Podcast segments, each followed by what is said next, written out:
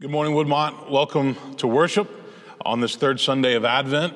I want to remind you that again this Wednesday night we are going to offer uh, small group tours of uh, the new building. Uh, it's not totally finished, but if you'd like to come at four, uh, four thirty, or five, come to the gathering hall. Um, bring your mask, wear your mask, and you can come and see uh, the new building that is getting closer and closer uh, to being done. Would you join me for a word of prayer this morning? Loving God, open our hearts and minds. And may the words of my mouth and the meditations of all of our hearts be acceptable in your sight. You are our rock and our Redeemer. Amen. So today we light the third candle on the Advent wreath and we continue our journey uh, towards Christmas Day. And this is the candle uh, for joy and this year we are aware that Christmas is going to be hard for many people.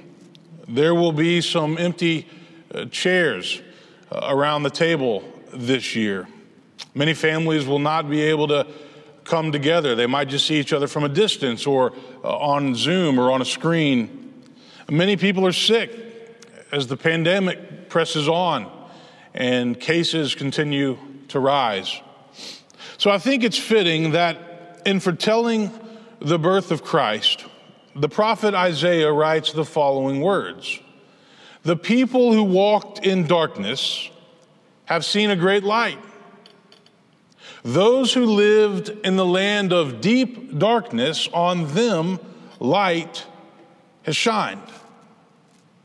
This year, we might find ourselves asking the question can Christmas still be magical in a world that is grieving and suffering? Can it still bring hope in a world that often feels hopeless? How do we celebrate Christmas in a world where all is not well in the lives of so many people? People that are homeless or unemployed or sick, hungry, grieving, people who are lonely, sad, depressed, living in despair. But when you stop and think about it, the question is really not how can we celebrate Christmas in a world like this, but it's how we desperately need Christmas in a world like this, at a time like this. A world where there is so much darkness and pain and grief and depression and addiction, where people are struggling. A world like this needs the hope that Christmas brings. Christmas brings hope into our lives, into our families, into our marriages, into our friendships, into our daily existence, so we can find meaning and press forward and press on. The prophet Micah, in one of our texts this morning, foretells the birth of Christ by saying, He shall judge between many people and shall arbitrate between strong nations far away. They shall beat their swords into plowshares and their spears into pruning hooks. Nation shall not lift up sword against nation, and neither shall they learn war anymore. Jesus brings peace, and we talked about peace last week peace into our hearts and peace into our world. It's probably Luke's account of the birth narrative that is the most well known, the most famous of the birth narratives. Mary and Joseph had traveled from Nazareth in Galilee to Bethlehem to be a part of the census that was mandated by Caesar Augustus.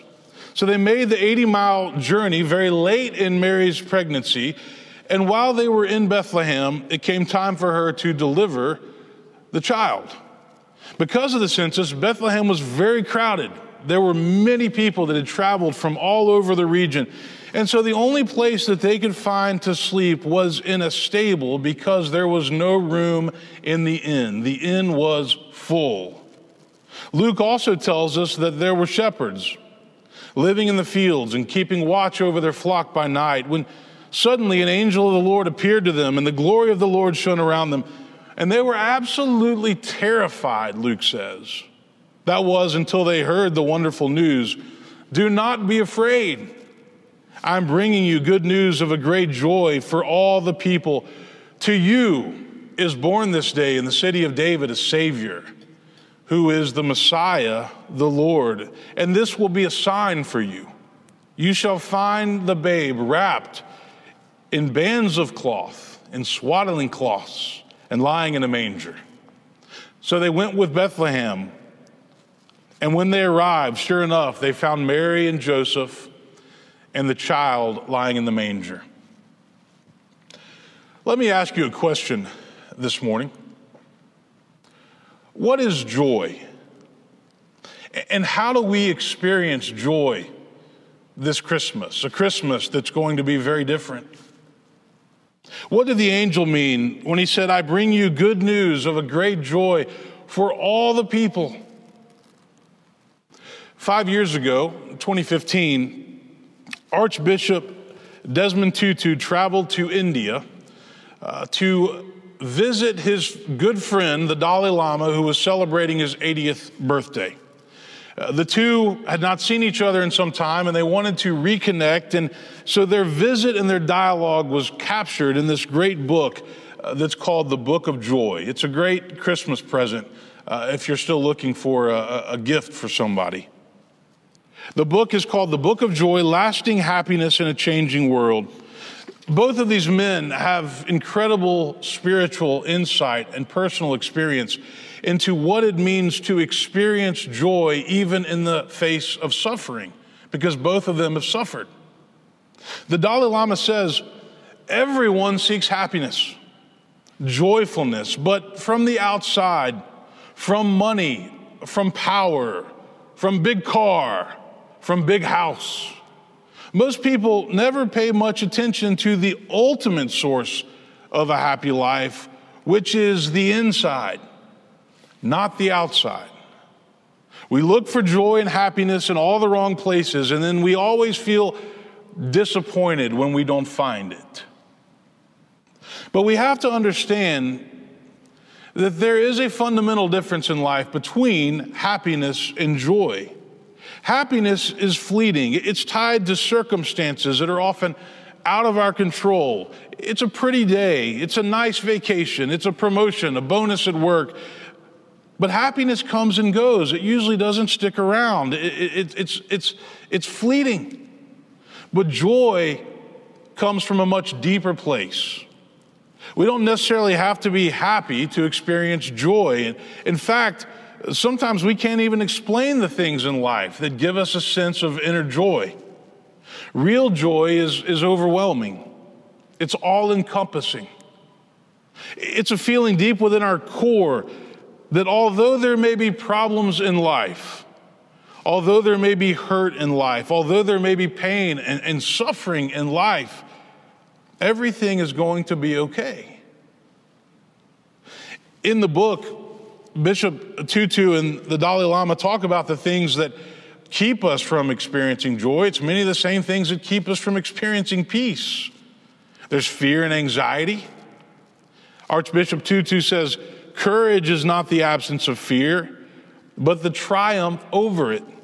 We all have fear, it's part of the human condition. We're afraid of the virus. We're afraid of death. We're afraid that our loved ones will get sick. But fear has always been there. The question is will we have the courage to act in the face of fear, to not let our fear overwhelm us and paralyze us? They talk about frustration and anger. Fear, anger, and frustration are, are all related. Some people have a much harder time dealing with anger than others. But doctors will tell you that constant fear and constant anger does physiological harm. The Dalai Lama says a healthy mind is a calm mind. Fear and anger are destroyers of a calm mind. Then you realize that anger is no use in solving problems. It will not help, it only creates more problems. Anger is, is tied to fear but when we get angry, we will say and do things that we regret. We will damage relationships, and sometimes that damage cannot be undone. They talk about despair and suffering. And there's been a lot of suffering this year. Archbishop Tutu says, yes, there are many things that can depress us, but there are also many things that are fantastic about our world. But the media often does not report on them. The truth is, suffering forms character. Whenever we suffer in life, whenever we go through uh, difficult times, we grow stronger. The goal is to always hold on to hope. Because as Paul writes in the Bible, hope does not disappoint us. Now, in the book, these two men name eight pillars of joy. And the eight pillars include perspective, humility, humor, acceptance, forgiveness, gratitude, compassion, and generosity. Let me say those again perspective, humility, humor, acceptance, forgiveness, and gratitude, compassion, and generosity. And if you want to read about those, I would encourage you uh, to get the book because they talk about each one of those. But today, what I'd like to do is share with you just some general thoughts about joy and how we can experience more joy in our lives this Christmas season, despite everything that's happening around us. The first thought is this joy is found in learning to be present. We will never experience joy until we learn to live in the present moment. As Jesus said, don't worry about tomorrow. Tomorrow will bring troubles of its own. Today's trouble is enough for today. If we don't learn to live in the present, then we will not experience joy. Joy can only be found in the moment. And because so many people have a hard time living in the moment, there's a shortage of joy. Western culture is so busy and so hurried that we don't do well living in the moment, being present in the moment. So, this means that we have to pay attention to what we are doing. We have to slow down. We have to listen. Joy, secondly, joy is found in people and not things. There are many false assumptions in our culture, and one of them is that money and stuff will fulfill us. I hope you get some amazing presents this year for Christmas. Everybody deserves to get some good gifts after this year, 2020. But the money and the stuff never fulfills us except for a short period of time. It might make us happy for a little while, but it always goes away because there's always something newer and bigger and better to get. There's always somebody else who has more than we do. And we say, well, well why can't I have that? Or why can't I have that? Joy is found in relationships with people. Joy is found in serving. Joy is found in being part of a community. So if you think about it, here are some of the things that I think bring us joy in life building and sustaining a marriage or a relationship over time, raising children, getting involved and invested in the church and its ministries, growing a friendship over time. They say that, that friendship is like wine, it just gets better with age. Serving the less fortunate, sacrificing for the sake of others, being honest with the people that we love. This is where we find joy. So we can say that, that, that joy is found when we invest in each other, when we share life together. Jonathan Haidt says that, that, that happiness, joy, deep joy is found in between, in our relationships, in our connections that we have with people, and how we share and live life together. Third thought this morning joy comes when we open our hearts and our minds to the mystery of God and how God came to earth in human form. What does that mean? It means this, I think. If you're tired of living the same old life, if you're tired of doing the same old thing, going the same old places, and saying the same old words, then stop. Stop and make some changes and open your heart to the mystery of God's presence. You know, some of us are so busy and, and tired and stressed and exhausted, especially during December, that we don't stop to pray, to reflect, to be in God's presence, to let God love us and to let God speak to us. My four year old climbed up in my lap this morning before I came to work, and, and he just wanted me to sing some Christmas carols to him, and so I did. And that gave me joy, joy in the moment. But this takes work to focus like that, to be present like that, but it's always worth it. Lastly, this morning, I think joy comes when we realize that no matter what happens in life, no matter what transpires, no matter what goes on, no matter how bad things may get, God is present and God will get us through it. And we can count on that. When I did my uh, doctoral work at, at Sewanee a number of years ago, I, I did a lot of research on a guy named Stanley Hauerwas. He was an ethicist at Duke. He's retired now, and I got to spend some time with him one summer up on the mountain. He was uh, he was the guest lecturer, and I got to uh, to be around him for a while. But Hauerwas says this uh, in one of his books. He says, "Joy always comes to us in a form that we hardly expect." Joy is the disposition that comes from our readiness always to be surprised. Or put even more strongly, joy is the disposition that comes from our realization that we can trust in surprises for the sustaining of our lives.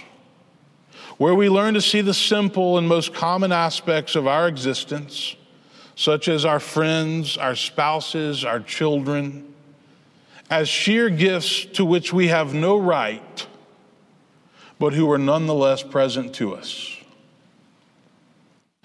You see, God will show up when you least expect it, but you have to be ready. You have to pay attention. And that's when we feel joy. And joy is much deeper than happiness. Happiness is fleeting, joy is lasting. Happiness depends on external things, joy is internal. Happiness comes and goes, but joy sticks with us. happiness is a part of joy, but joy goes much deeper than happiness. We can and should be joyful even during a year like this. A year that's been really hard, a year when uh, many people are weary. We need to hear those words of the angel I bring you good news of a great joy for all the people. To you is born this day in the city of David a Savior, who is the Messiah, the Lord. Through Jesus Christ, the divine became human. The eternal appeared in time. The creator became a part of creation.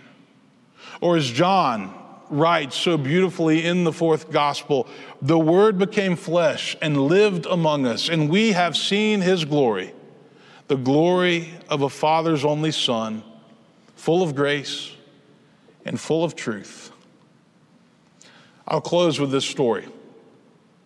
Years ago, there was a, uh, an older professor taught at Harvard Divinity School, and he was being ridiculed and criticized because he believed in the virgin birth. Some of the younger professors were mocking him and making fun of him. And so one day, one of his younger colleagues came and challenged the old professor for holding what was regarded as an intellectually irresponsible position.